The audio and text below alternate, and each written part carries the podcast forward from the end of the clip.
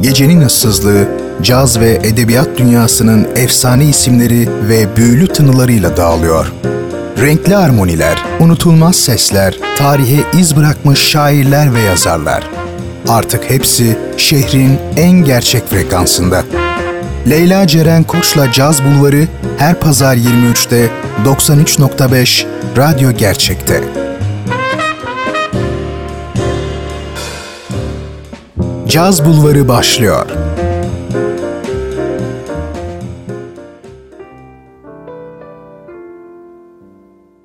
Samsun'un caz ve edebiyat sever tek gerçek radyosu Radyo Gerçek'ten herkese güzel geceler diliyorum. Ben Leyla Ceren Koç'la birlikte her hafta olduğu gibi Caz Bulvarı'ndasınız ve haftayı caz ve edebiyatın büyülü dünyasıyla birlikte kapatmaya hazırlanıyoruz diyebiliriz. Evet, bugün de yine iki dev isimle radyonuzun diğer ucunda olacağım. İlk isim caz dünyasının bir efsanesi, neredeyse bir dönemin tüm caz sanatçılarıyla çalışmış bir usta Nat King Cole'dan bahsedeceğiz. Edebiyat bölümümüzde ise de öyküleri ve romanlarıyla efsaneleşmiş bir başka usta Herman Hesse'ye ayıracağız.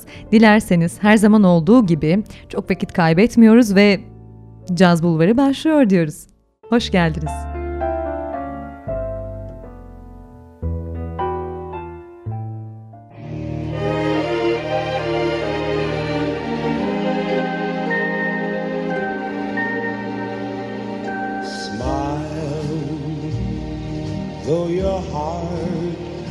Aching. Smile even though it's breaking. When there are clouds in the sky, you'll get by. If you smile through your fear and sorrow, smile and maybe tomorrow you'll see the sun come shining through for you. Light up your face with gladness, hide every trace of sadness. Although a tear may be ever so near. That's the time you must keep on trying. Smile, what's the use of crying? You'll find that life is still worthwhile if you just smile.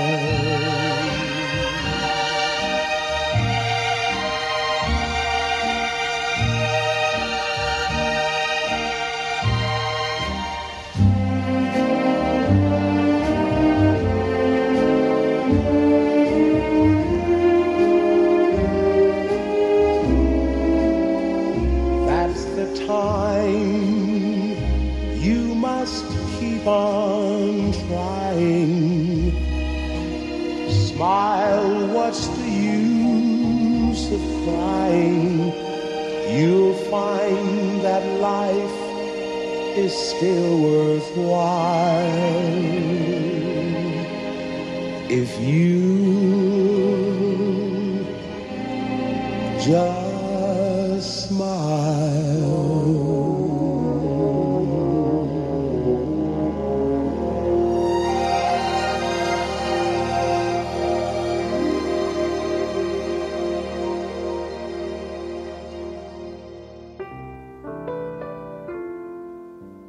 Nathaniel Adams Coles, bilinen ismiyle Nat King Cole. Muhteşem yorumlarından birini dinledik. Smile'la açılışımızı yaptık. Nat King Cole 17 Mart 1919'da Montgomery, Alabama'da doğmuş. Babasının asıl mesleği kasaplık olsa da aynı zamanda kilisede papaz yardımcılığı da yapmış. Hatta daha sonra babası aynı kilisede papaz olmuş. Annesi Perlina ise Aynı kilisede org çalıyor ve Nat de 12 yaşına kadar annesinden kilise orguyla ilgili dersler alıyor ve bu onun piyano ile aslında ilk buluşması. Ardından daha resmi dersler alarak müzik öğrenimine devam etmiş. Cole'un eğitimi sadece caz türünde olmuyor elbette. Cazın yanı sıra Avrupa klasik müziği eserlerini de öğrenerek John Sebastian Bach'tan Sergei Rahmaninov'a adlı bir performans dahi sergilemiş. Cole ailesi o dönem Chicago'ya yakın olan Bronzeville'de yaşıyor ve Nat sürekli bu civarlardaki kafe ve barların etrafında zaman geçiriyormuş. İşte tam bu sırada Louis Armstrong, Earl Hines, Jimmy Noon gibi müzik dünyasının ünlü isimlerini takip ediyor. Earl Hines'ın eserlerini çalarak profesyonel kariyerine 1930'lu yılların ortalarında Nat Cole ismiyle henüz çok genç yaşlardayken başlamış. Abisi Eddie Coles da daha sonra bas gitarist olarak Nat'in grubuna Eddie's adıyla 1936 yılında katılıyor. O yıl ilk kayıtlarını aynı isimle yapan kardeşler ardından düzenli olarak civardaki müzikli yerlerde sahne almaya başlıyorlar. Sonraları yine bir caz performansı sırasında King takma adı da Nathaniel için kullanılıyor. Bu arada belirtelim, bu dönemlerde Broadway tiyatrosunda piyanist olarak da yer alıp U.B. Blake'in revüsünde bile çalmış sanatçı.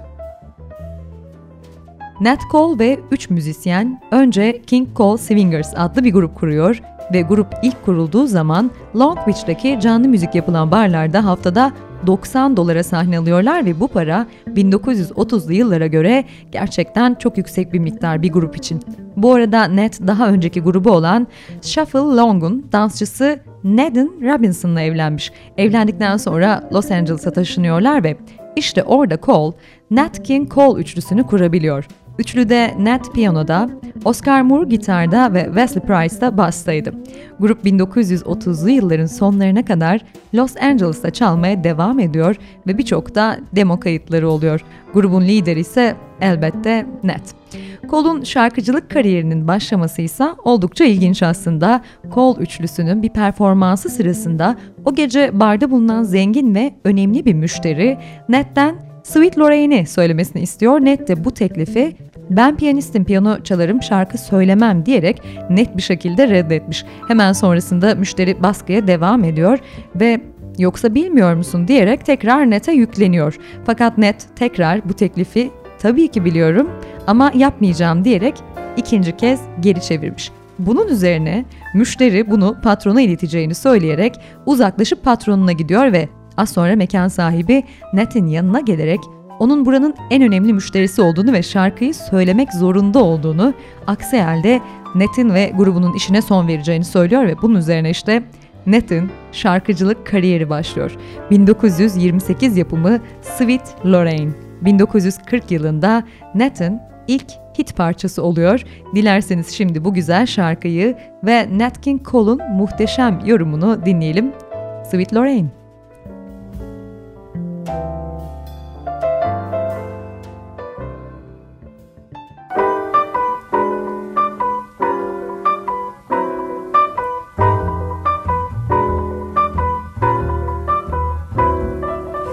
I've just found joy. I'm as happy as a baby boy with another brand new choo choo toy. When I met my sweet Lorraine, Lorraine, Lorraine. She's got a pair of eyes that are brighter than the summer skies. When you see them, you realize why I love my sweet Lorraine. Now, when it's raining, I don't miss the sun because it's in my baby's smile. And to think that I'm the lucky one that will lead her down the aisle.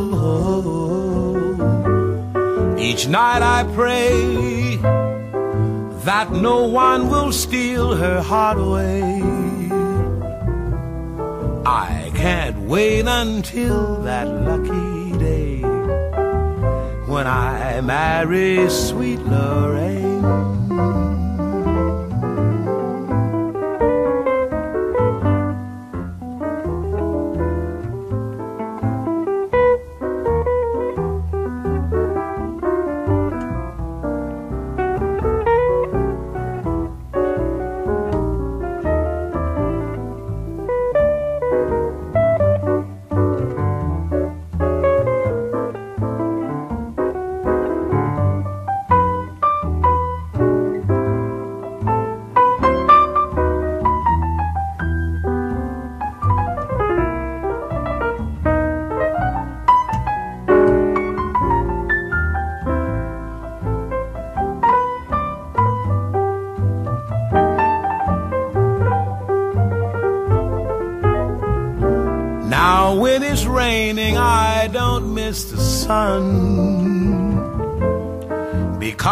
In my baby's smile.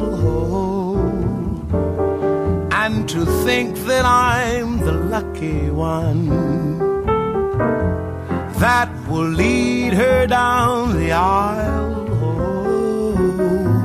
Each night I pray that no one will steal her heart away. I can't wait until that lucky day when I marry sweet Lorraine.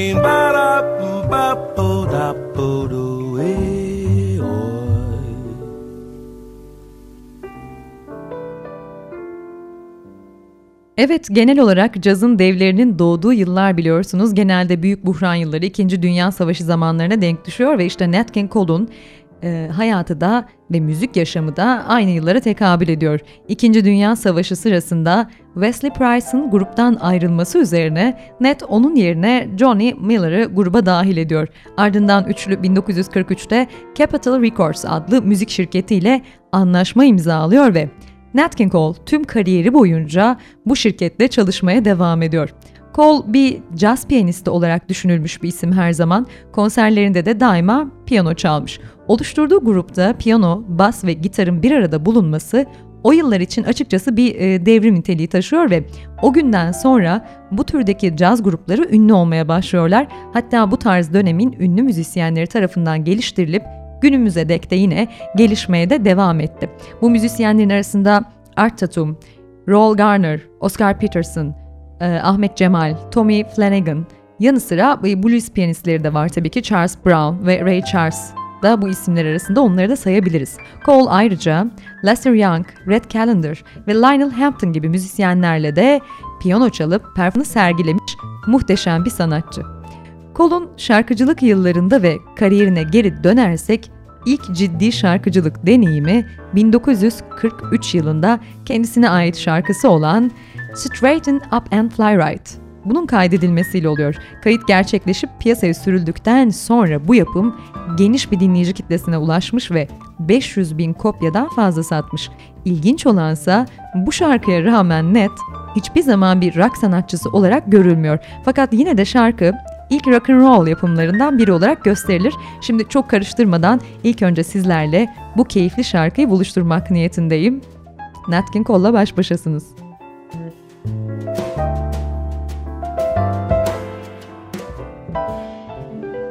A cigarette that bears the lipstick traces, an airline ticket to romantic places, and still my heart has wings.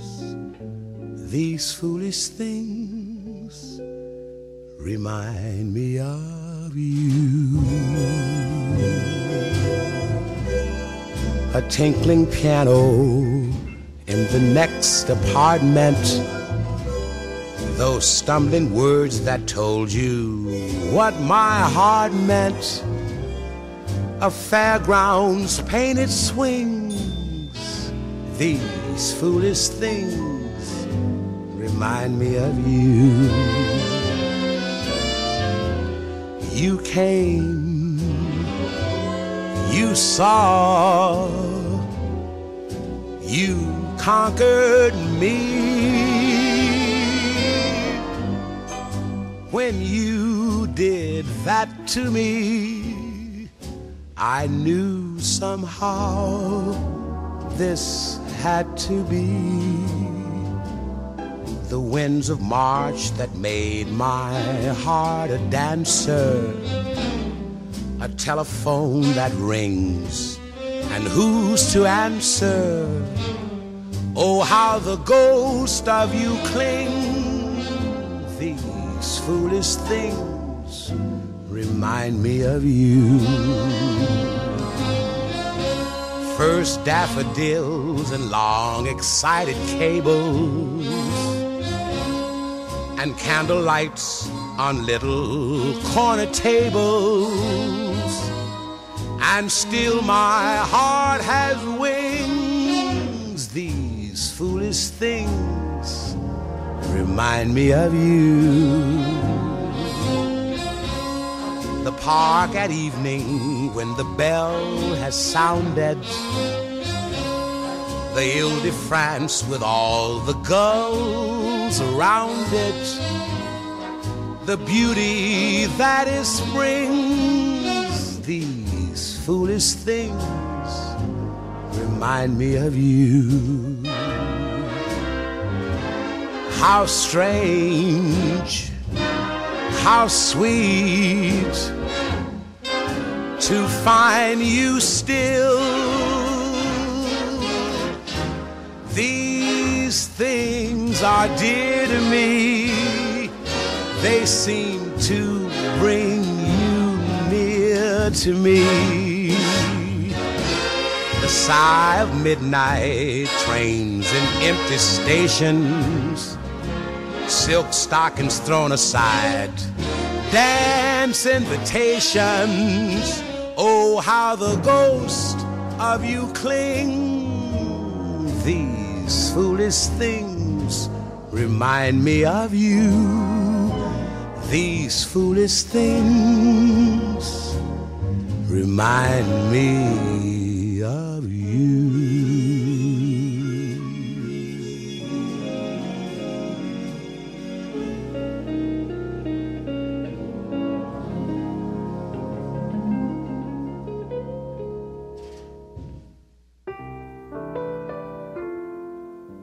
Ve 1940 yılının sonlarına doğru Cole, daha fazla dinleyiciye ulaşabilmek adına daha çok pop motifleriyle süslü şarkılar kaybet, kaydetmiş. Bunu telli çalgılardan oluşan bir orkestrayla da birlikte çalışarak gerçekleştiriyor. Bir pop ikonu olarak benimsenmesi The Christmas Song gibi bir hit şarkısıyla gerçekleşiyor diyebiliriz. Çünkü bu şarkı Cole 1946, 1953, 1961 yıllarında bir ke- birkaç kez daha farklı koşullarda kaydetmiş. Son kayıt Nat King Cole Story albümünde yer alıyor. Tabi Cole'un cazdan pop'a kayması o dönem hem eleştiriliyor hem de hayranlarını ciddi anlamda üzüyor ve bunun üzerine Cole asla cazdan kopmadığını anlatırcasına After the Midnight adında bir albüm kaydediyor. Gelelim caz dünyasını saran siyahi akımında sürekli yaşadığı e, ayrımcılık ve ırkçılık konusuna. Nat King Cole hayatı boyunca tüm bu ayrımcılığa ve ırkçılığa birebir şiddetli bir şekilde maruz kalanlardan. Hatta söylenen o ki Cole'un o dönem yayınlandığı, yayınlayan televizyon şovunun bile iptalinin ve yayınından kaldırılmasının ardında bu etki söz konusu. Bu arada belirtelim Nat King Cole Show Amerika'da siyahi bir Amerikalının sunduğu ilk şov olması açısından gerçekten çok önemli. Aynı şekilde Nat King Cole da uzun süre programında hiçbir beyaz müzisyeni ağırlamıyor ta ki rakibi Frankie Lane'i bu programa davet edene kadar. O dönem bu olay ciddi anlamda ses getiriyor çünkü Lane beyaz bir caz piyanisti. Cole'un programı ilk dönemler 15 dakika ardından 30 dakikaya çıkan sürelerde gerçekleşmiş fakat bir yılın ardından hem sponsor bulamamasıyla belirttiğim gibi siyahi, siyahi bir caz piyanisti olması birleşince program iptal oluyor. Fakat her şeye rağmen Cole bu programla rüştünü tam anlamıyla ispat ediyor ve herkesin tarafından kabul de ediliyor. Gelelim Cole'un müzikal hayatının renklerine. Nat King Cole gerçekten hangi alana yönelse şahaneler yaratmış bir isim. 1958 yılında Cole İspanyolca albümü Cole Espanol albümünü kaydetmek üzere Havana, Küba'ya gidiyor. Ve bu albüm Amerika Birleşik Devletleri'nde ve Latin Amerika'da ciddi anlamda başarı yakalamış. Ardından çıkan iki albümde bu albümün başarısından dolayı İspanyolca ve Portekizce dillerinde oluyor. Bunlar merak edenler için 1959 yılında çıkan Amis Amigos ve 1962'de çıkan More Call Espanol albümleri. Ansiedad adlı Venezuela hiti örneğin Amis Amigos albümünde yer alıyor. Cole şarkının sözlerini 1958'de Caracas'ta şarkı söylerken öğrenmiş ve İngilizce dışında diğer dillerde de şarkı söylemeye bu şekilde başlayıp ardından devamında da her zaman devam etmiş. Şimdi dilerseniz iki güzel yorumla devam edelim bu albümlerden. İlk önce Amis Amigos Ansiedad gelecek. Ardından da More Call Espanol albümünden La Golodrina dinleyeceğiz.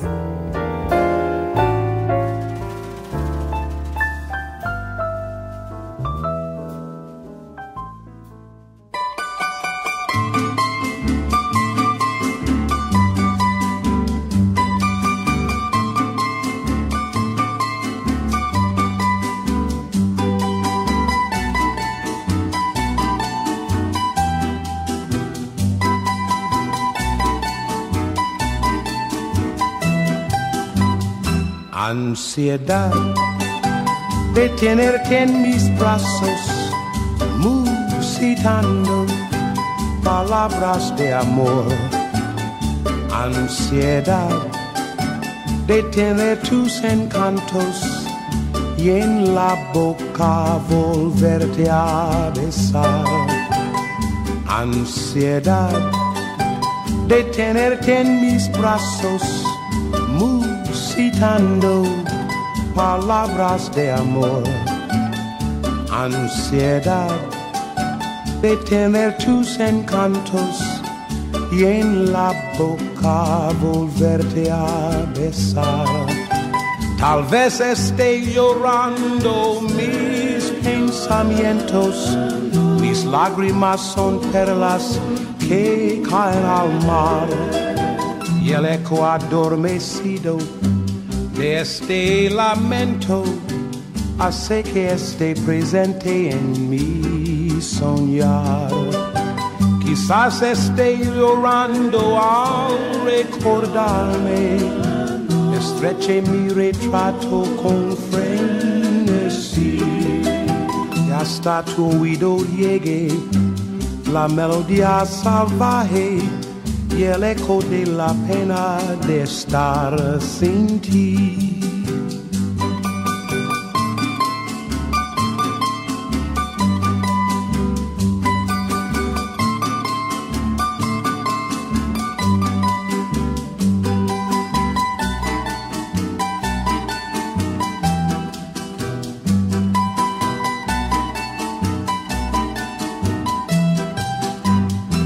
Ansiedad de tenerte en mis brazos, musitando palabras de amor.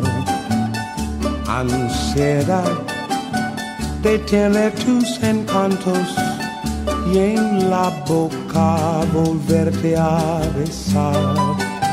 Tal vez esté llorando mis pensamientos lágrimas son perlas que caen al mar. Y el eco adormecido de este lamento hace que esté presente en mi soñar.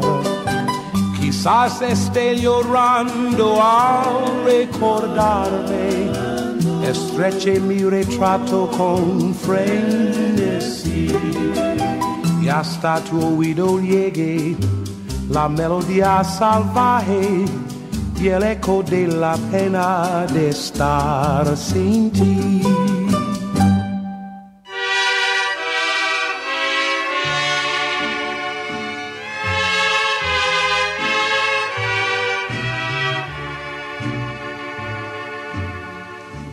¿A dónde irás? Veloz y fatigada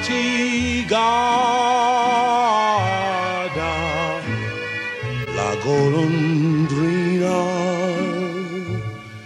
que de aquí se va. O si en el viento se hallara extraviada buscando abrigo, no lo encontrará.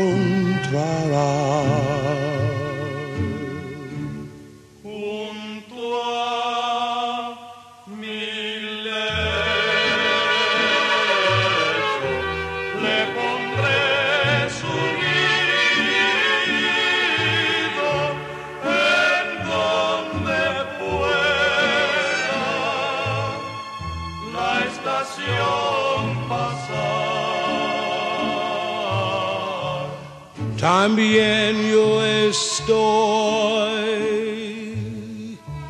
en la región perdido, oh cielo santo, y sin poder volar.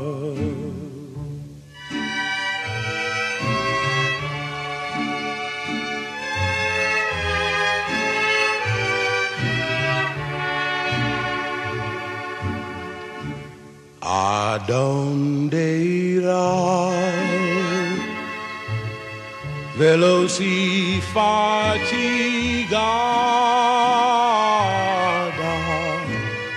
la golondrina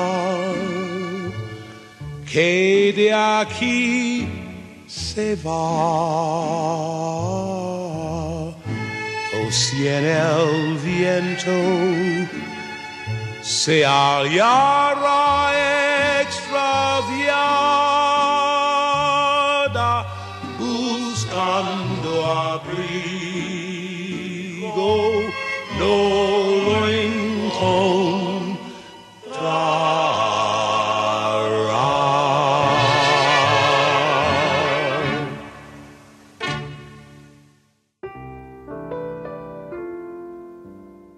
Evet, Kol'un muhteşem yorumuyla Küba Havana tadını evlerinize taşıdığımı umuyorum gecenin bu ilerleyen dakikalarında. Umarım sizler de benim kadar keyif alıyorsunuzdur. Evet, müzikal anlamdaki değişim sonucu 1950'li yılların sonunda Nat King Cole yeni parçalarının genç dinleyiciler tarafından çok rağbet görmediğini fark ediyor ve bunun üzerine rock tarzını andıran Send For Me parçasını kaydediyor ve şarkı listelerde 6 numaraya kadar yükseliş yakalamış.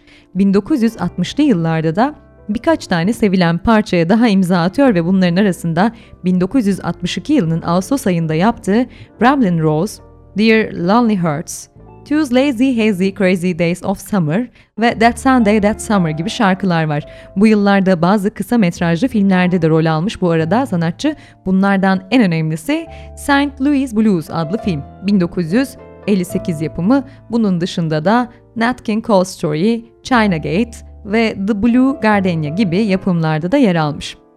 Ve Cole 15 Şubat 1965 tarihinde akciğer kanserinden kariyerinin zirvesindeyken hayatını kaybediyor. Vefatından önceki gün bir radyoda verdiği bir röportajda kendimi hiç bu kadar iyi hissetmemiştim. Galiba kanserden tamamen kurtuldum demiş. 1997 yılında yayınlanan ve Cole'un hayat hikayesini anlatan Chicken Soup for the Soul adlı kitapta karısı Maria'nın Cole'un öldüğü anı bir araba problemi nedeniyle kaçırdığı söylense bile bu da bir şehir efsanesi halinde anlatılıyor. Onu da belirtelim gerçek değil. Son albümü Love. 1964 yılının Aralık ayının ilk günlerinde akciğer kanseri tedavisi nedeniyle hastaneye yatmasından birkaç gün önce tamamlanmış.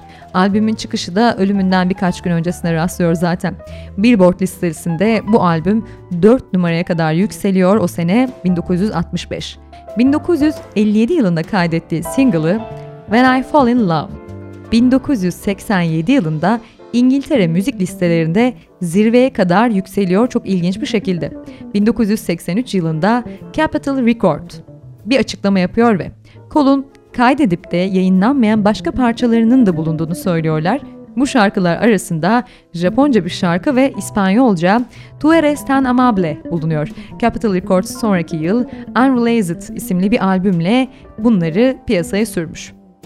Cole'un ilginç bir şekilde ölümünden sonra başarıları sürmüş bir isim. Çünkü vefatından tam 25 yıl e, kadar sonra 1990 yılında hayat boyu başarı dalında Grammy ödülüne layık görülüyor. 91 yılında Mosaic Records adlı bir Amerikan müzik şirketi The Complete Capitol Records of the Nat King Cole Trio adıyla Capitol Records'tan çıkan tüm Nat King Cole ve Trio'sunun parçalarını yayınlıyor. Bu set 18 adet diskten oluşuyormuş bu arada ve 349 tane şarkı içermekte. Nat'in en küçük kardeşi Freddie Cole ve Nat'in kızı Natalie Cole da şarkıcıdır bu arada. 91 yılında Natalie Cole kendi albümüne 1961'de babasının şarkısı olan Unforgettable'ı koyuyor. Fakat kendi sesi ve babasının sesini şarkıda birleştiriyor.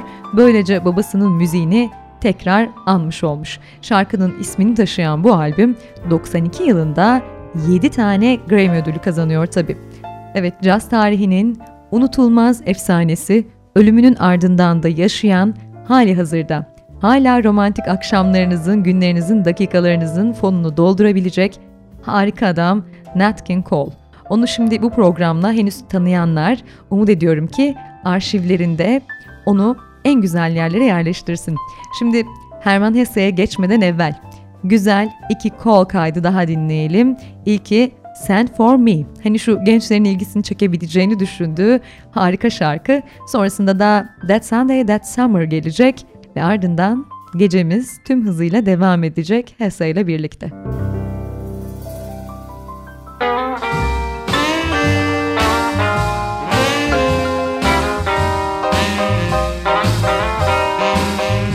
When you want a true lover, send for me, send for me. You never want any other. Send for me, send for me. I promise you, I'll be true.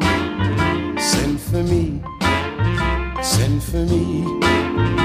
Anytime, just tell me your problems and find out, baby. I'll solve them if you're late one morning. Uh, Don't hurry if you've got big trouble. Uh, Don't worry, just depend on your friend. Send for me, send for me. A morning, noon, and night, uh, in the early bright. Don't you fret, my pretty pet, I'm gonna treat you right. Don't you dare raise a hair. I'm gonna share your every care anywhere. Oh, yeah, send for me, I'll be there.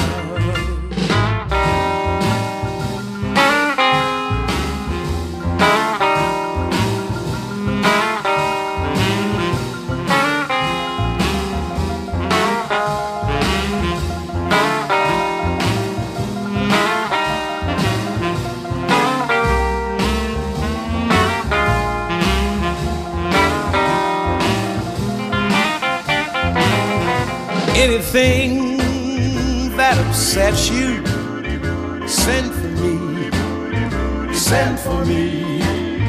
I'll be there to protect you. Wait and see, wait and see. Don't delay,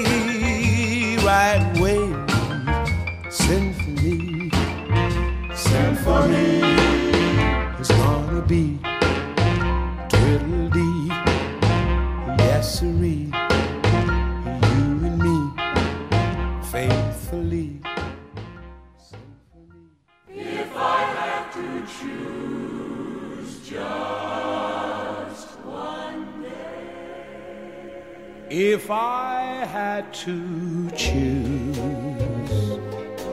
just one day to last my whole life through, it would surely be that Sunday, the day that I met you. Newborn whippoorwills were calling from the hills. Summer was a coming in, but fast. Lots of daffodils were showing off their skills. Nodding all together, I could almost hear them whisper, Go on, kiss her, go on and kiss her. If I had to choose one moment to live within my heart, it would be that tender moment, recalling how we started. Darling, it would be when you smiled at me that way, Sunday, that summer.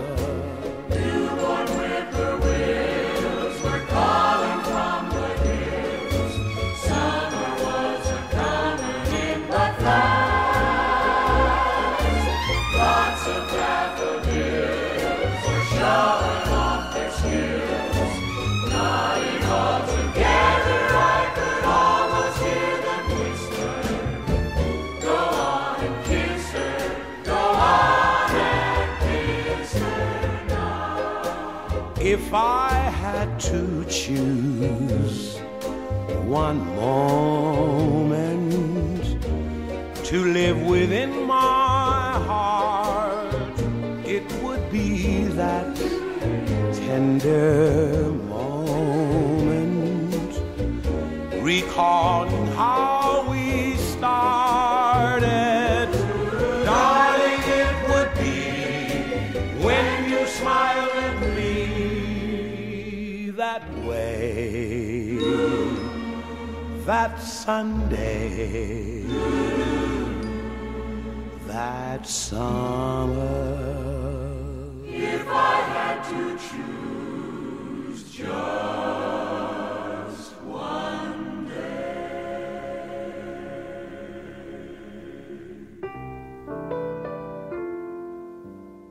...93.5 Radyo Gerçekten Caz Bulvarı pazar gecenizi dolu dolu geçirmenizi sağlamaya devam ediyor ve haftanın edebiyat bölümüne de böylece geçiş yapıyoruz.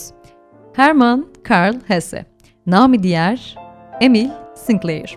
2 Temmuz 1877 yılında Almanya'da dünyaya gelen tarihin en önemli düşünür ve edebiyat yazarlarından, edebi yazarlarından biri o. Hristiyan misyoner bir aileden gelmekle beraber tutucu ve entelektüel bir aile ortamı içinde büyümüş. Annesi Maria doğduğu Hindistan'daki Basel misyonunda görevliymiş. Bir Baltık doktorun oğlu olan babası Jonas Hesse. Estonya'daki Weizenstein şehrinde dünyaya gelmiş. Babası Rus İmparatorluğu'nun Baltık Alman vatandaşı olduğu için ki Estonya o zamanlar Rusya'ya bağlı, Hermann Hesse de köken olarak Rus uyruklu. Jonas Hesse 1873'ten beri Kal şehrindeki Kal Yayın Evi Cemiyeti'nin bir üyesiydi. Yayın evinin başkanı Hesse'nin kayınpederi Hermann Gundert. Yani aile aynen belirttiğim gibi köklü ve entelektüel birikimi de yüksek bir aile. Çocukluk dönemindeki deneyimleri ve olayları ve Kal'daki gençliği Hermann Hesse'yi en çok etkileyenler arasında hayatı boyunca. Hesse'nin Kal şehrinde en sevdiği yer Niklaus Köprüsü'ymüş ve sık sık oraya gidip orada uzun uzun vakit geçirirmiş. Hermann Hesse'nin birçok dile hakim olan büyük babasının da mükemmel ve dünya edebiyatını barındıran bir kütüphanesi varmış ve bunun Hermann Hesse'ye kattıkları gerçekten çok önemli. Bu arada aile 1881 senesinde Basel'e taşınıyor ve Hesse burada bir keşiş okuluna gönderiliyor. Fakat baba Jones 82'de vatandaşlık hakkını elde edince bütün aile İsviçre vatandaşlığına geçiyor. Aile Temmuz 1886'da yine Kalva geri dönmüş ve Hesse de burada Kal Latin Okulu'nda ikinci sınıfa başlamış bu defada. Bu okuldaki başarısından sonra 1891 yılında Evangelik ve Teolojik Seminerinde Melbourne'de katılıyor. Böyle bir seminere katılıyor Hesse. 1890 Kasım'ında da babası onu Württemberg vatandaşlığı hakkını elde etmesi için başvuruyor. Fakat 92 Mart ayında isyankar karakteri ortaya çıkmaya başlayan Hesse bu seminerden kaçıyor fakat firar uzun sürmüyor çünkü bir gün sonra yakalanmış. Çeşitli kurumlar ve okullar arasındaki macera yolculuğunun başlamasıyla anne ve babasıyla şiddetli tartışmalar içerisine giriyor yazar, kötü bir dönem geçiriyor ve 20 Mart 1892 tarihli mektubunda da intihar düşüncelerinden bahsetmiş. Hatta düşüncede de kalmıyor sadece intihar girişiminde bulunduktan sonra. Christoph Friedrich Blumhardt kontrolünde bulundurulmak üzere Mayıs 1892'de Bad Ball isimli enstitüde yatırılmış. Carl Jung'un öğrencisi Langen tedavi ettiği Hesse'nin ruh bilime ve Jung'a duyduğu ilgi bu durum sonrasında körüklenerek iç dünyasının zenginleşmesine neden olmuş aslında.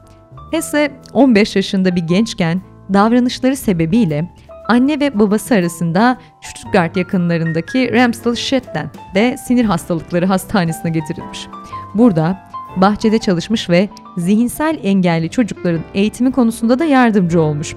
Burada Blue çağına girmesiyle birlikte ailesinin kendisini pek anlamadığı duygusu ve yalnızlığıyla 14 Eylül 1892 tarihinde babasına bilindik ve suçlayıcı bir mektup daha yazmış. Ona yazmış olduğu mektupta öncekinin aksine artık kendisinin oldukça açık yüreklilikle kendini ifade ettiği ve bundan böyle daha mesafeli duracağı söz konusu. Dipnot olarak da şunu eklemiştir.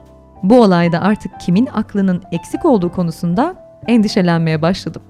Anne babasını ve dünyayı geride bırakıp gitmek için Tanrı'ya yalvarıyormuş adeta ve ailesinin tutucu dini gelenekleri arkasında sadece iki yüzlü bir tutum görmüş. Onların aslında iki yüzlü olduğunu düşünmüş. Şimdi güzel bir kol şarkısıyla devam edeceğiz. Ardından e, kaldığımız yerden Hesse'nin yaşantısını anlatmaya da devam edeceğiz.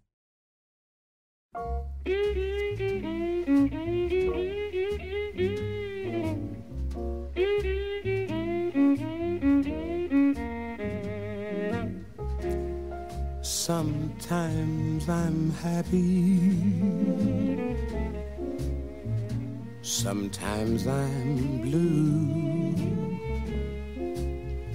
My disposition depends on you.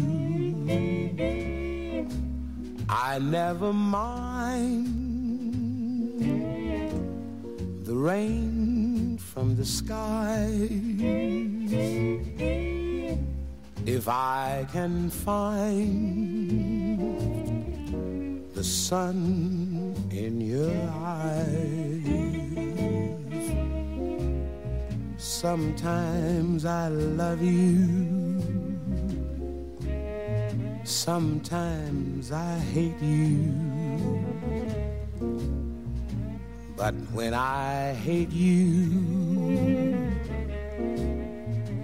it's cause I love you. That's how I am. So what can I do? I'm happy when I'm with you.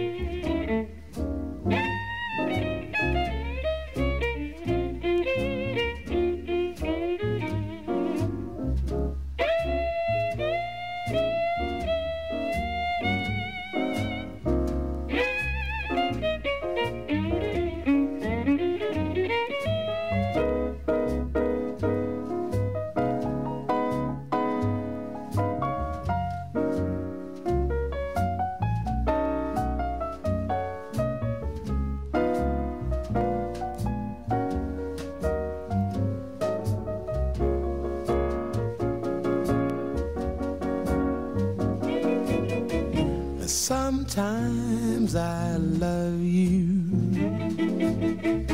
Sometimes I hate you. But when I hate you,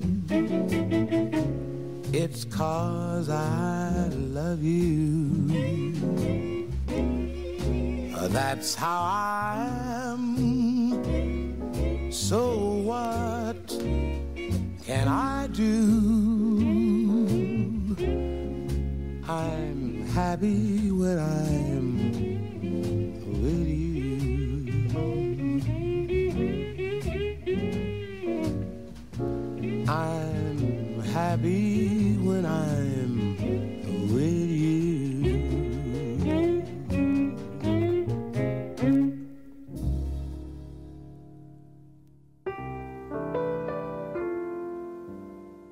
Evet sizlerin de fark ettiği üzere Hesse dediğim gibi oldukça tutucu bir aileye sahip. Eğitim sistemindeki kısıtlamalar ve misyoner babasının dinsel baskıların Hesse'yi çok rahatsız ettiğini de anlattık. Bu yüzden kendi yolunu bulmak için uzun süre mücadele etmek zorunda kalan Hesse bir kitapçıda çalışmaya başlıyor tüm bunların üzerine. 3 gün süren kısa kitapçılık işinden sonra Hesse 1894 yılının yaz başlarında Kalv şehrindeki saat kulesi fabrikasında 14 ay kadar makinist çıraklığına başlamış. Lehim yapan Hermann Hesse işin mekanik yapısından bunalıyor ve ruhunda çıkış noktaları aradığı bir dönemde de edebiyata ve entelektüel bir tartışmaya yöneliyor aslında. 1895 yılının Ekim ayında Tübingen'de yeni bir kitapçıda ciddi olarak çalışmaya başlıyor bu sefer. Daha sonra gençlik döneminde yaşadığı deneyimlerini Çarklar Arasında isimli romanında da işleyecek. Tübingen'deki Heckenhauer isimli kitapçı, Hesse'nin 1895 ve 1899 yılları arasında çalıştığı yer. Hesse burada çırak olarak 3 yıl çalışmış ve sonra bir yılda asistan olarak kalıyor. Burada filoloji, teoloji ve hukuk üzerine uzmanlaşmaya başlamış 12 saatlik çalışma temposunda kitapların sıralanması, düzenlenmesi ve incelenmesiyle de ilgilendiğinden ona bu durumun oldukça katkısı oluyor. Boş olan pazar günlerini arkadaşlarından çok kitaplarla geçirmeyi tercih eden Hesse, teolojik yazıların dışında Goethe, Lessing, Schiller gibi yazarlara onlarla özellikle ilgileniyor ve Yunan mitolojisi üzerinde de çalışmalar yapıyor. Ve 1896 yılında Madonna isimli şiiri Alman şiirlerinden, şairlerinden daha sonraki baskılarında fazlasıyla takip edeceği Viyana'da yayımlanan bir dergide yayımlanıyor. 1898 yılının Ekim ayında çıraklık dönemi bittikten sonra Hesse kendi ayakları üzerinde durmak adına ve ailesinden herhangi bir maddi yardım almamak için Heckenhauer isimli kitapçıda asistan olarak kalıyor. O sıralar Alman romantiklerinden de ilham al alıyor tabii ki. Ailesine yazdığı mektuplarda estetiğin sanatçıların ahlakını değiştirdiğine inandığını da dile getirmiş. Hesse 1898 yılının sonbaharında şiirlerini bir araya getirdiği romantik şarkılar ve Gece Yarının Bir Saat Ardında adlı eserler yayımlıyor ve e, fakat umduğu ilgiyi ne yazık ki bulamıyor. Hermann Hesse sonraki birkaç yılını Bazel'de geçiriyor ve bu yıllarda dilediği şöhreti edebi anlamda yakalıyor işte. Hatta bu şöhretin etkisiyle iyi bir de evlilik gerçekleştiriyor. Bu evliliğinden Bruno, Hans ve Henrich ve bir de Martin olmak üzere 3 tane oğlu oluyor. Bu arada Hesse ciddi anlamda Budizmle ilgilenen bir yazar. Aynı zamanda Schopenhauer'e de ciddi anlamda ilgi duyuyor. Hatta Hindistan'a olan ilgisi Schopenhauer'in eserleriyle daha da canlanmış diyebiliriz. Bu süreç içinde evliliğinde de uyumsuzluklar artan yazar, bu ortamdan uzak durabilmek için de Hans Strenzenger 1911 yılında onunla Sri Lanka ve Endonezya'ya büyük bir tatil gerçekleştiriyor. Ancak ne yazık ki umduğu ruhi dini burada da bulamamış. Hesse'nin Asya'dan geri dönüşünde aile 1912 yılında Berne taşınıyor. 1914 yılında Rosehalt romanında da anlattığı gibi bu değişiklik ve bu evlilik sorunlarını bu değişiklik yine çözmüyor ne yazık ki. it's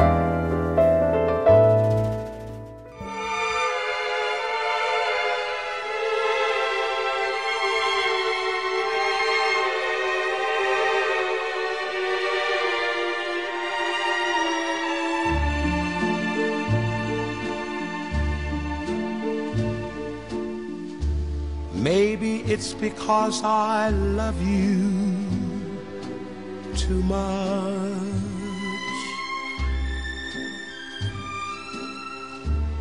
Maybe that is why you love me so little.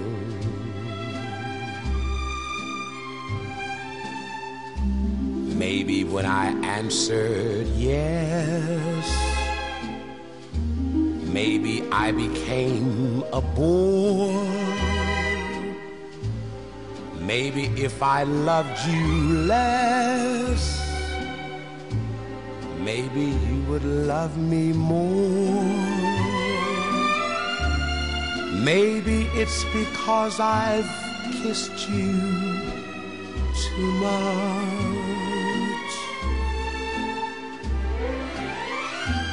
Maybe that is why my kiss means so little. Maybe with a love so great and a love so small, then maybe I'll be left with no love at all.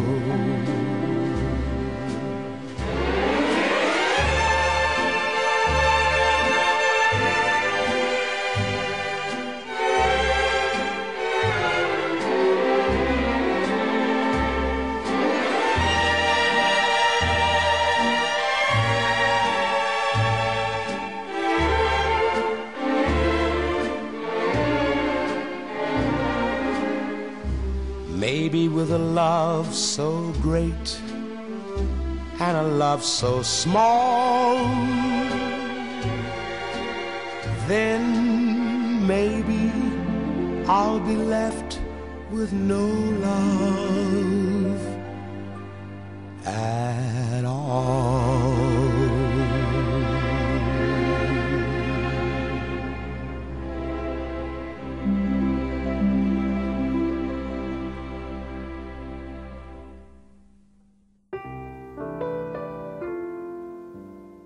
1914 yılında Birinci Dünya Savaşı başladığında Hermann Hesse savaşmak için Alman Büyükelçiliğine gönüllü olarak başvuruyor. Çünkü savaş esnasında insanlar ölürken onun şöminenin başında oturmaya gönlü razı olmuyor ancak sağlık sorunları nedeniyle bu işe elverişsiz bulununca Bern'deki Alman savaş tutsaklarının bakımı için Alman Büyükelçiliğine atanıyor.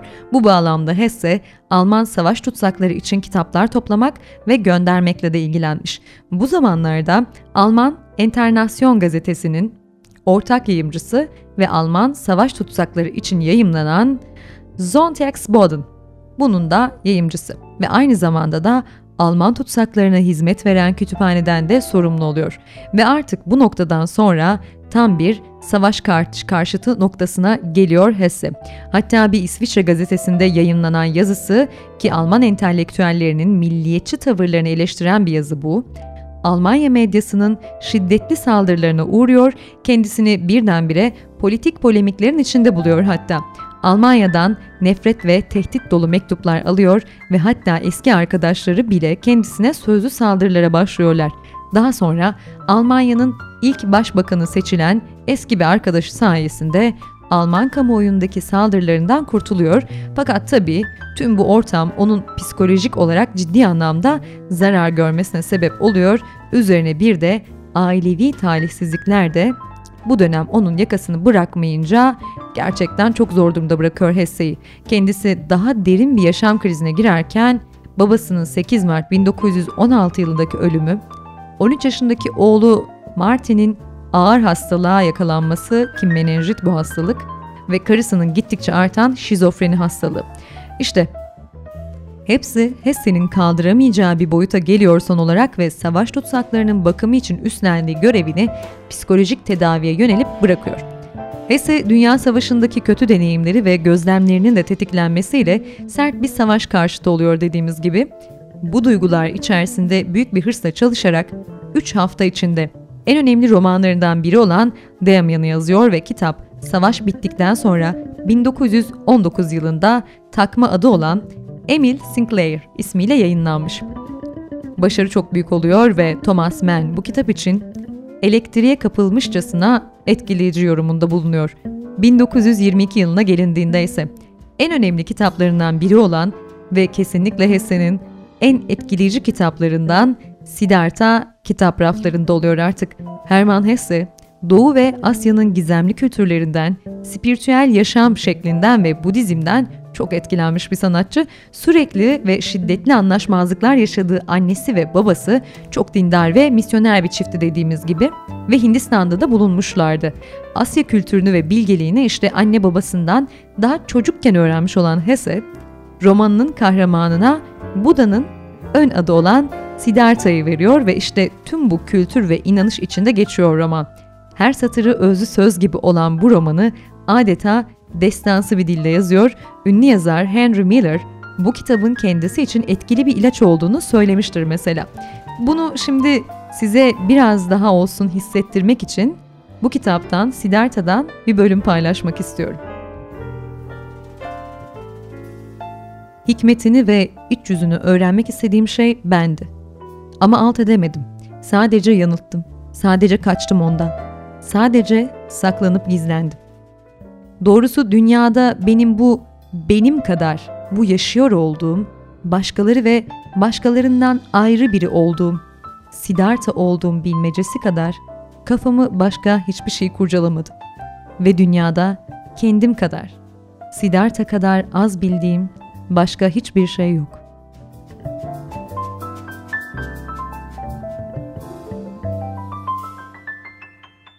You're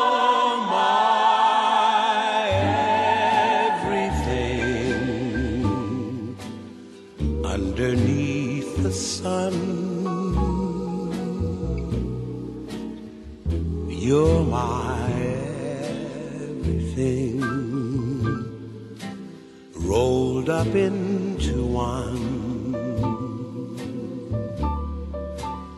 You're my only dream, my only real reality. You're my idea of a perfect personality. You're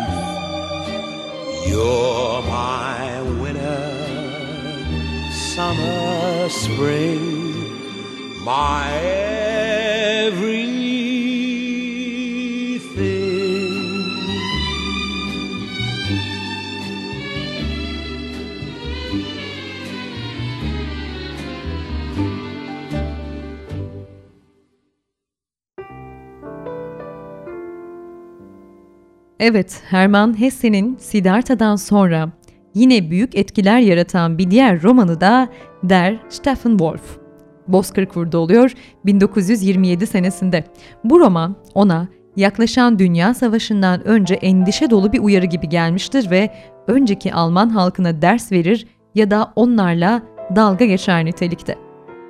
50. doğum gününü kutladığı yıl, arkadaşı Hugo Bell'in yazdığı biyografisi yayınlanıyor bu arada Hesse'nin. 1931 yılında ise Boncuk Oyunu adını taşıyacak son büyük eserinin taslağını yapmaya başlayan yazar, 1932'de Grazer'den esinlendiği Çocuk Haçlılar eserinde yeni oluşumcuları model aldığı Doğuya Yolculuk anlatısına dair ilk taslağını yayımlıyor. Doğuya Yolculuk'ta olduğu gibi Boncuk Oyunu'nda da Hermann Hesse'nin terk ettiği ve ona pişman bir halde yanaşma olarak geri dönmek istediği asıl ana tema Leo ya da müzik ustası, yağmur yağdıran, yogin ya da günah çıkartan papaz olarak adlandırılan bir arkadaşın ve bir ustanın müritliğidir.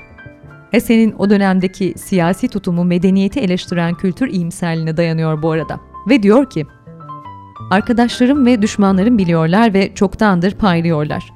Çoğu şeyden haz almıyorum ve bütün insanlığın gururu olan çoğu şeye inanmıyorum. Tekniğe inanmıyorum. İlerleme fikrine inanmıyorum. Hatta demokrasiye de. Ne çağımızın görkemine ve baskın çıkmamasına inanıyorum ne de doğa diye anılanın önünde sonsuz saygı duyarken yüksek maaşla herhangi bir önderlerine inanıyorum. Hesse, nasyonel sosyalistlerin Almanya'da iktidarı ele geçirmelerini büyük bir endişeyle izliyor o dönem ve Bertolt Brecht ve Thomas Mann'in 1933 yılındaki sürgünleri her defasında olduğu gibi Hermann Hesse'nin yanında son buluyor. Her üçü de nasyonel sosyalizmi reddediyorlardı. Bu üç büyük yazar birbirlerinden farklı yapıları olmasına rağmen ortak endişeleri onları çok yakınlaştırmış ve sonuna kadar da bu dostlukları devam etmiş elbette. 30'lu yılların yarısından itibaren hiçbir Alman gazetesi Hesse'nin makalelerini yayımlamaya cesaret edemiyor bu arada. Aynı zamanda tüm Alman medyası bir yandan tüm kitapçılarına karşı, kitaplarına karşı pardon, adeta hakarete varacak derecede eleştirilerde bulunuyorlar. Ve fakat Almanya'da durum böyleyken Amerika'da gençler arasında Hesse Boom etkisi yaşanıyor. Schurkamp Verlag KG Berlin Yayın Evi 1943'te Knulp'un sonraki baskısını ancak yapabiliyor. 1946'da ise Boncuk oyunu ona edebiyat dalında Nobel ödülü verilmesine sebep oluyor ancak tam olarak şu cümlelerle. Daha cesur ve etkili bir biçimde gelişen ve klasik humanizmin ideallerini biçimin yüksek bir sanatı gibi aynı şekilde ortaya serip derine dalarak oluşturulan eseri içindir.'' is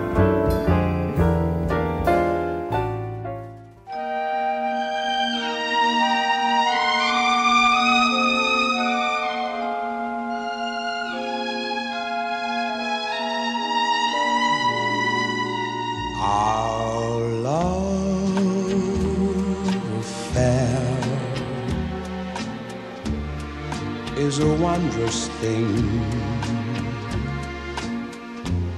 that we'll rejoice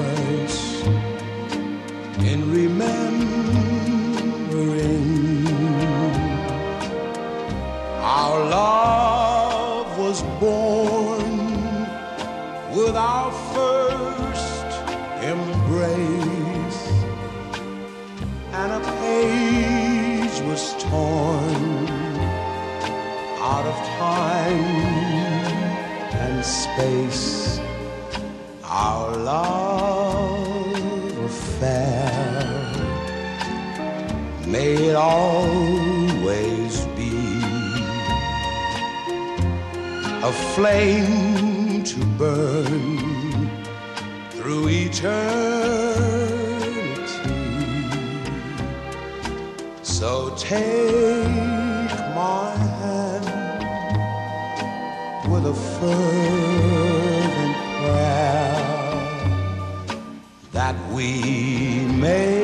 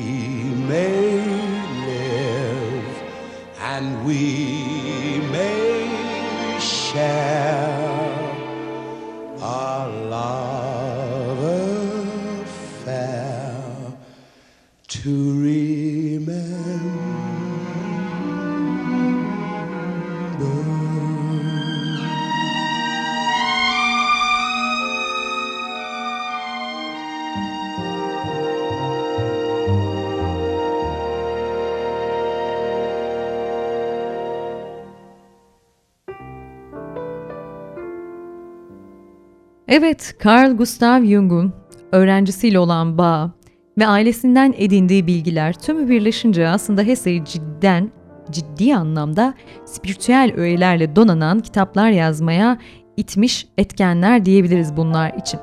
Bu açıdan da onun kitapları, romanları ciddi anlamda her seferinde benlik arayışlarıyla ve toplum eleştirileriyle bezeli. Ve Hermann Hesse 9 Ağustos 1962'de beyin sektesi sebebiyle uykusundayken öldü.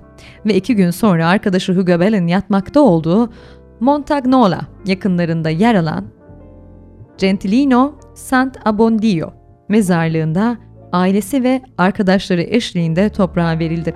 Bol, Hesse'nin yazar ve edebiyat sanatçısı olarak edebi özendirmelerinde ve doğruluğunda en iç ruhsal duygu alanına kadar anlaştığını hissettiği nadir yol arkadaşlarından birisiydi bu arada. Bunu da belirtelim. Evet sevgili Caz Bulvarı dinleyicileri, bu haftada kısa bir zaman dilimi içerisinde sizlere caz ve edebiyat dünyasının iki dev ismini daha tanıtmaya, anlatmaya gayret ettim. Biri Nat King Cole, caz dünyasının muhteşem piyanisti ve harika şarkıcılarından biri. Diğeri ise Hermann Hesse, spiritüel edebiyatın ciddi bir ustası olduğunu düşünüyorum. Harika bir içsel sorgucu ve tam bir asi aslında. Haftaya ben Leyla Ceren Koç. Yine haftayı en güzel şekilde kapatabilmeniz adına birbirinden başarılı isimlerle radyonuzun diğer ucunda olacağım. O zamana dek kendinize iyi bakın. Caz ve edebiyatın büyülü rotasından da ayrılmayın. Caz Bulvarı sona erdi. Herkese güzel bir gece diliyorum. Hoşçakalın.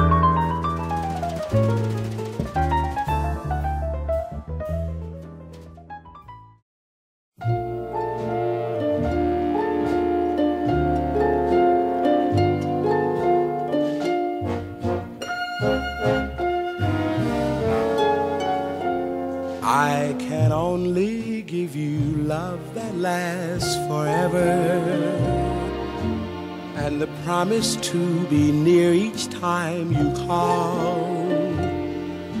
And the only heart I own for you and you alone, that's all. That's all. I can only give you country walks in springtime and a hand to hold when leaves begin to fall. And a love whose burning light will warm the winter night. That's all that's all. There are those I am sure who have told you they would give you the world for a toy. All I have are these arms to enfold you, and a love time can never destroy. If you're wondering what I'm asking in return, dear. You'll be glad to know that my demands are small. Say it's me that you'll adore for now and evermore. That's all. That's all.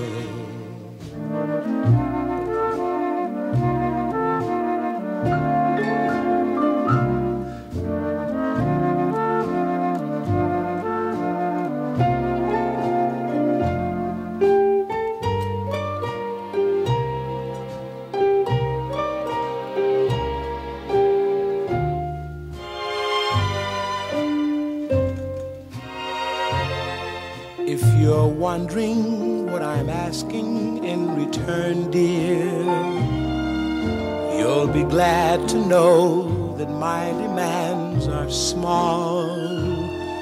Say it's me that you'll adore for now and evermore. That's all. That's all.